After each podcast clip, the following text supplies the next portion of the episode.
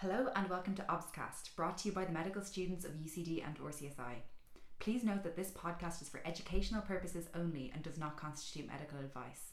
Please consult with your doctor if you have any concerns about your health or pregnancy. These podcasts were created in accordance with RCOG guidelines. My name is Molly, and in this episode, we will be discussing the management of a pregnancy where the woman has been diagnosed with preeclampsia.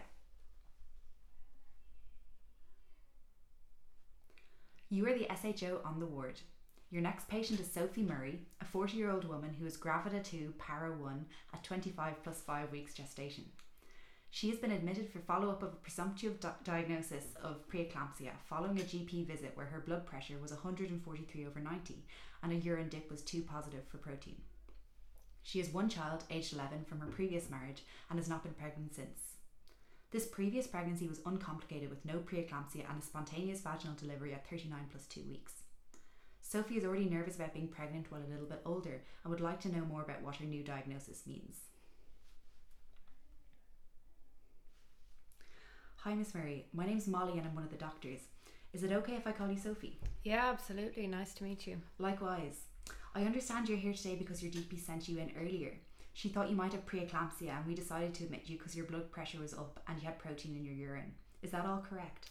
Yeah, I, I just went to the GP today and she sent me in and then I was admitted just really quickly.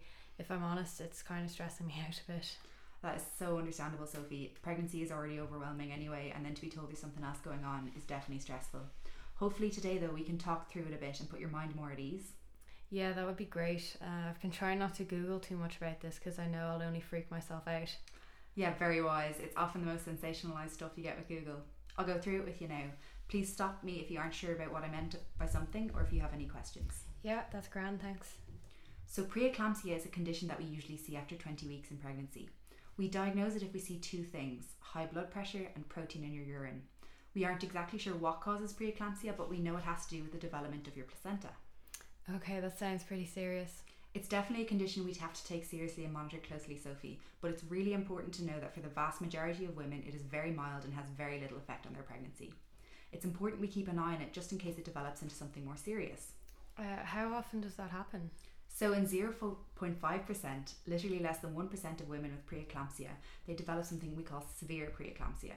It's very rare, but quite serious and can be dangerous for the mum and the baby, which is why we have to keep an eye on it. We'll give you a leaflet with all of this information on it later, so don't worry. But basically, we'd be worried about severe preeclampsia if you develop symptoms such as a severe headache that won't go away with paracetamol, problems seeing, things like blurred vision or flashing lights, very bad pain just under your ribs, heartburn that doesn't respond to antacids, and then lots of swelling in the face, hands, or feet. If you ever find yourself experiencing these symptoms, it's really important that you tell the midwives or doctors looking after you. We want to make sure that it doesn't affect other important organs like your liver, your kidneys, and your brain. Yeah, I'll let someone know if anything like that happens. Yeah, and in the most severe cases, some people develop what is called eclampsia, which is where people have seizures. This is serious, but again, extremely rare. We'll be monitoring you closely here in the hospital for any signs that things are becoming more serious.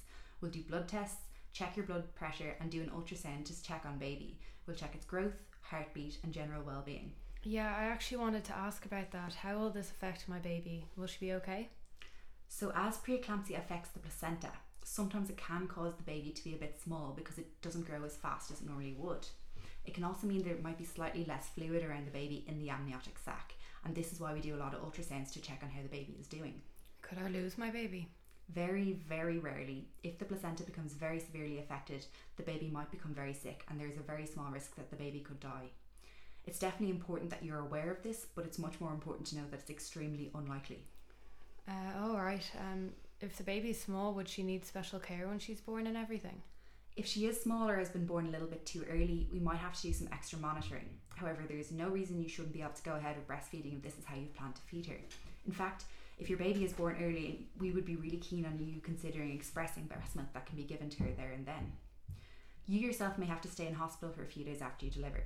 When you go home, we'll give you some advice about how much longer you need to take your medicine and how often to check your blood pressure. You'll need to attend your either the hospital or the GP at least once or twice a week to make sure that your blood pressure is okay and to adjust your medications as your body goes back to normal.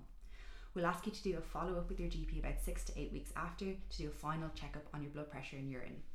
If, however, your preeclampsia continues to be mild, We'll monitor you here in the hospital as an outpatient till about 37 weeks, which is when we'd offer you the option of inducing your labour. Okay, I see. Uh, what would be different if I do get severe preeclampsia? Okay, so if this happens, we can look after you here as we have all the people required so we wouldn't have to transfer you to another hospital. We may have to consider early delivery. The best way to treat preeclampsia and prevent complications from happening is to deliver the baby. Everybody will be a bit different, but the team will chat to you throughout and you'll make the decision together. For some people, there may be time to induce labour, others might have to have a C section. You'll get treatment to lower your blood pressure and some medicine to prevent eclampsia if you're going to deliver soon. You'll be very closely monitored, and if they need to, they might move you to the high dependency unit just to make sure you're as safe as possible. Okay, okay. I, I'm glad to know that there, there seems to be a lot of options there. Do you know why I have preeclampsia? It's hard to say exactly why it happens to some people and not to others. You do have a few risk factors you would associate with a higher chance of experiencing preeclampsia. Being a little bit older and having a gap of 10 years between pregnancies are things we would associate with the development of preeclampsia. Oh, right. I wasn't aware of that. I, I'm not really planning on having having any more children after this baby, but hypothetically, if I did, would I be able to safely do so after getting preeclampsia? Yes, absolutely. Overall, one in six women who have had preeclampsia will get it again in a future pregnancy. If we have to deliver your baby prematurely, which would be before 28 weeks, this risk will be higher at about 1 in 2, but it does depend on when you develop the preeclampsia.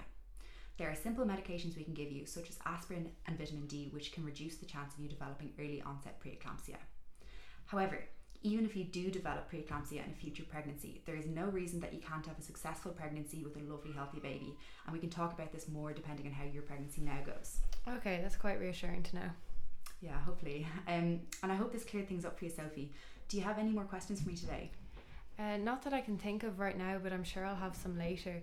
Uh, thanks for talking me through it, though. I feel a bit better now. You're very welcome. Now that you're here in the hospital, we know that your blood tests are normal and we know your baby's well grown for 25 weeks. Let's continue to watch things closely and aim to get as far along in the pregnancy as possible. The paediatricians will also be along to say hello to you and talk about what would happen should you have to have the baby early. If you've any more questions at any point, please just let us know. Yeah, that sounds okay. Perfect, thank you. This podcast was written by Molly Murphy O'Kane and voiced by Catherine MacDonald and Molly Murphy O'Kane. Links to the written notes and sources used in this podcast are included in the description. We would like to thank Professor Mary Higgins for her help and expertise in creating this podcast and also like to thank Kevin Murphy for letting us his recording studio. Thank you for listening to this episode of Obscast. We hope you found it useful and you join us again soon.